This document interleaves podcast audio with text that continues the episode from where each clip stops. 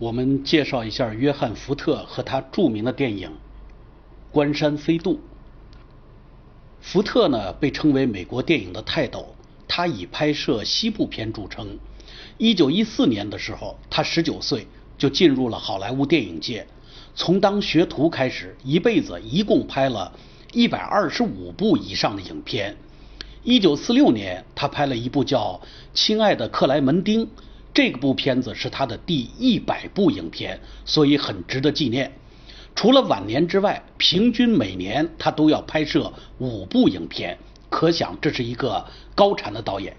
也可以设想，在每两个多月就完成一部影片的情况下，一个导演他怎么考虑艺术问题呢？他有那么多的时间去考虑艺术问题吗？所以福特有一句名言，经常被电影界的人呢所传颂。这句名言是什么意思呢？叫你要要求我来谈艺术，那根本就没用。那么这句话怎么理解？不少人认为呢，福特你的作品很棒，因此你是一名艺术家，至少你是具有艺术的潜能的。但是呢，他自己却把自己认为是什么？就是一个好莱坞的打工者。他很明确自己是干什么的，就是你给我钱。我给你干活，那么这是好莱坞的一些老导演们的信条。福特是这样说的，他说：“导演术根本就不是艺术，你只需要掌握拍摄的基本规律，谁都能当导演。”那么当我讲到这句话的时候，我也可以讲一个国内的一个真的很有名的一个圈内的笑话，就是长春电影制片厂曾经有一年呢要拍一个电视剧，叫《赵尚志》。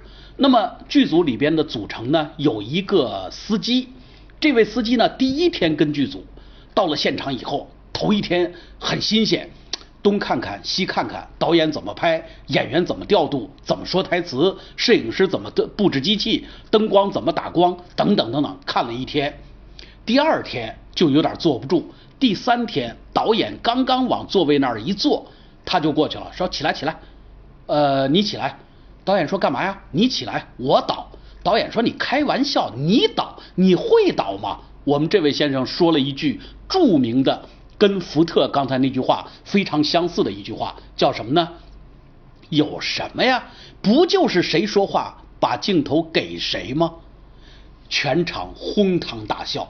那么这句话我们是当做一个笑话介绍给大家，但是另一方面，我们又必须承认，福特的这句话就可以是这句话的另外一个翻版。什么话呢？他说：“你给我钱，我给你干活。”这是一句话。另外一句话就是导演术根本就不是艺术，你只需要掌握拍摄的基本规律，谁都能当导演。不就是把镜头给谁吗？谁说话给谁吗？呃，这句话固然偏颇，固然搞笑，但是呢，某种程度上却又道出了导演术的真谛。那么，福特是在好莱坞制片的条件下说这句话的，我们可以理解为是什么呢？按照好莱坞的那种成规拍电影，并不是一件难事儿，因为那就是流水线作业的工业品。福特呢具有非常敏锐的镜头感，所以呢他有能力在拍摄时就在摄影机内进行剪辑。说白了，他就知道这个镜头将和哪个镜头接，下一个镜头又和另外一个什么镜头接，以至于他拍哪个哪个镜头的时候，他知道这个镜头是干嘛用的。这是导演的一个基本功，而福特在这方面呢是拥有天赋。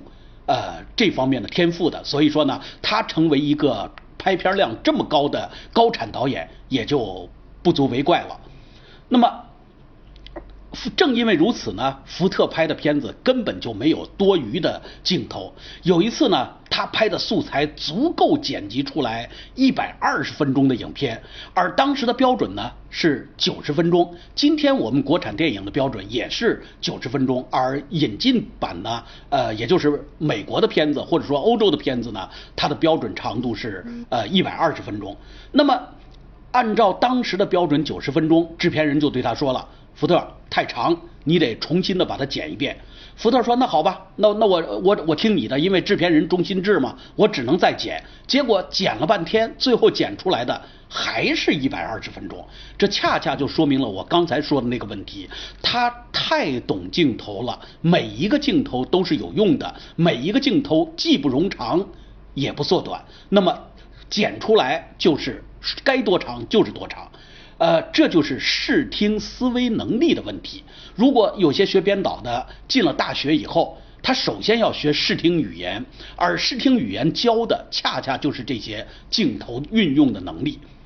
有人先天呢就具备这种才能，有人后天学习呢也会具备这种才能。当然，如果先天后天的努力都加在一起，那这个人必定成为一个优秀的大导演。呃，尽管后天的训练也是十分有效和必要的，我们并不否认有些人先天就具备这样的才能。福特呢，充分掌握电影的本性，他知道银幕形象是在观众的脑子里完成的，而不是在银幕上完成的。那么，他本着这样一个思想，他就曾经对一名演员说：“哎，你不要做惊恐状，你要把观众吓着才行。”那么这句话怎么理解？你在银幕上做惊恐状，未必能把观众吓着；你如果不做惊恐状，把观众吓着，那才是真的惊恐呢。所以说呢，银幕形象是观众在脑子中形成的，而不是在银幕中通过你的那种搔首挠姿啊，一个个像我们英国的那位憨豆先生一样，通过那种怪象来引得观众发笑的喜剧，我们并不认为是优秀的喜剧。啊，同样，你通过一些制造的那种啊乱叫的那种惊恐来让观众惊恐，也并不认为是真的好的惊恐片。我们认为真正好的惊恐是银幕上可能是一切平静，但是观众内心里边却充满着惊悚和未来不知的这样的一种恐惧，那这才是真正的惊恐。那么。我们来讲一下《关山飞渡》的故事。讲完这个故事以后，我们来欣赏《关山飞渡》这部电影，究竟它的艺术特色在哪里，以及怎么就成了福特的代表作。